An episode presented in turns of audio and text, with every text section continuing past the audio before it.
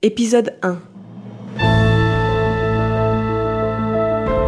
Le Seigneur de la guerre. 8 mai 1940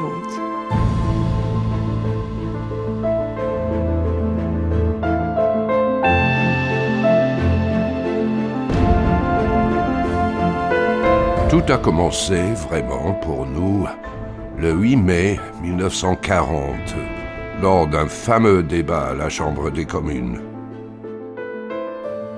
C'est là que Winston cesse d'être un simple politicien. C'est là qu'il devient Churchill.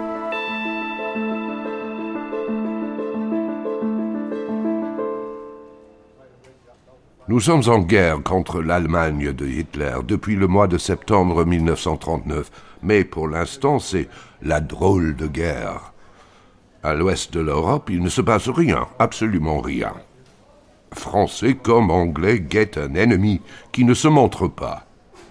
Chamberlain, notre Premier ministre, vient même de confier à ses proches que selon lui, les nazis ont raté le bus. Vous avez déjà vu un débat à la Chambre des communes? Vous devriez. C'est un vrai spectacle. Pour quelqu'un comme moi, elle est plus intimidante qu'un champ de bataille. Ici, quand la foule se déchaîne, elle peut vous mettre en pièces. Winston adorait y prendre la parole. Il aurait voulu que son père, député avant lui, l'y voie. Il y avait des amis et de nombreux ennemis, et il n'épargnait ni les uns ni les autres.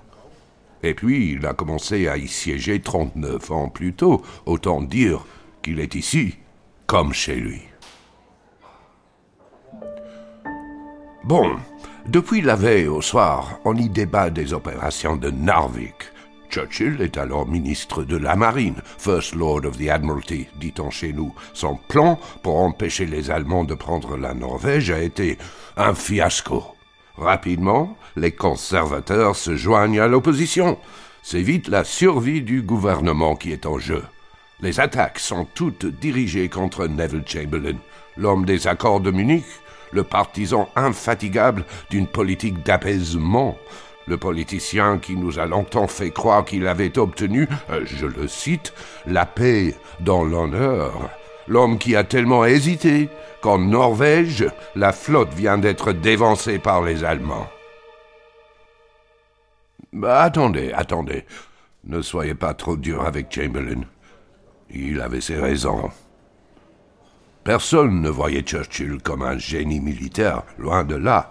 Et son opération, Disons qu'à l'image de son concepteur, elle est plus qu'ambitieuse. Il s'agissait quand même de violer la neutralité norvégienne. Et il n'en est pas à son coup d'essai. Peut-on vraiment lui faire confiance? L'auriez-vous fait? Jugez plutôt son bilan.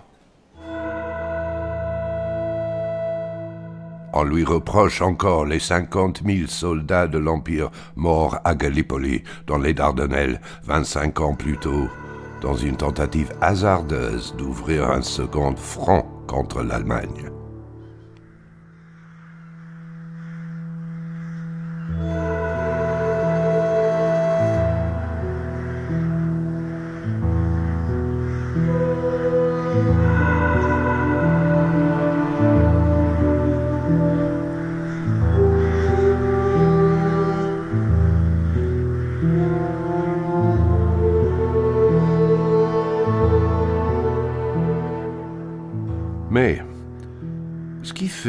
La force de cet homme, je crois, c'est la façon dont il réagit à l'échec. Le succès, me disait-il, c'est d'aller d'échec en échec sans perdre son enthousiasme.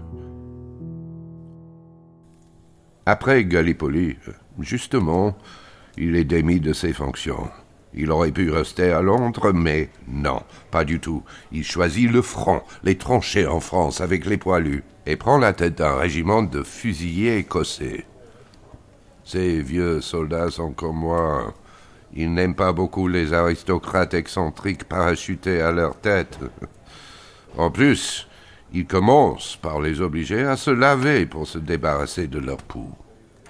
Pour nous autres soldats, il n'est pas tant courageux qu'imprudent face au danger.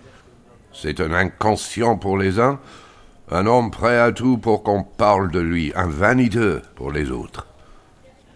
En politique aussi, c'est un inconstant. Il a déjà changé de parti deux fois au cours de sa carrière. Il se rendra vite, à l'évidence. Winston Churchill aura conduit 36 incursions dans le No Man's Land. 36 fois, il aura jailli de sa tranchée sous la mitraille. Ce 8 mai à la Chambre des communes, le débat est féroce. Le moment le plus marquant David Lloyd George prend la parole. C'est un vieil homme de 77 ans. On l'entend mal, il faut lui demander de parler plus fort mais il a encore une certaine aura. C'est lui qui nous a guidés vers la victoire en 1918. Et ce sera son dernier discours dans une assemblée où il siège depuis cinquante ans. Est-ce qu'un seul d'entre nous est satisfait de nos préparatifs militaires demande-t-il à la Chambre. Avons-nous les tanks, les navires, les canons anti-aériens qu'il nous faut? Avons-nous l'armée qu'il nous faut? Il conclut en demandant à Neville Chamberlain de sacrifier ses intérêts personnels pour le bien du pays et de démissionner. Chamberlain a compris. Il ne peut plus rester au pouvoir. Il faut quelqu'un qui puisse former un gouvernement d'union nationale et que tous les partis accepteront. Le 9, c'est acté. Il faut un chef de guerre. Et nous n'en avons qu'un sous la main. Depuis plusieurs années déjà, il exhorte le pays à s'armer et se préparer pour faire face à Hitler, parfois seul contre tous. Ce sera Winston Churchill.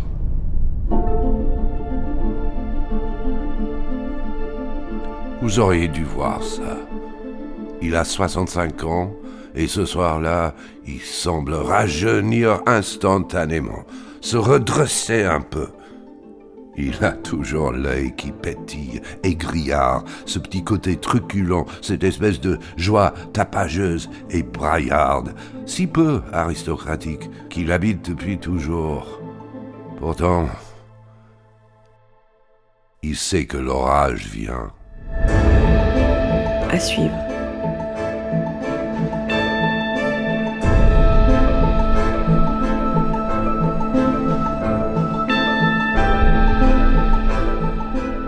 Retrouvez Winston Churchill au cinéma dans le film Les Heures sombres avec Gary Oldman le 3 janvier.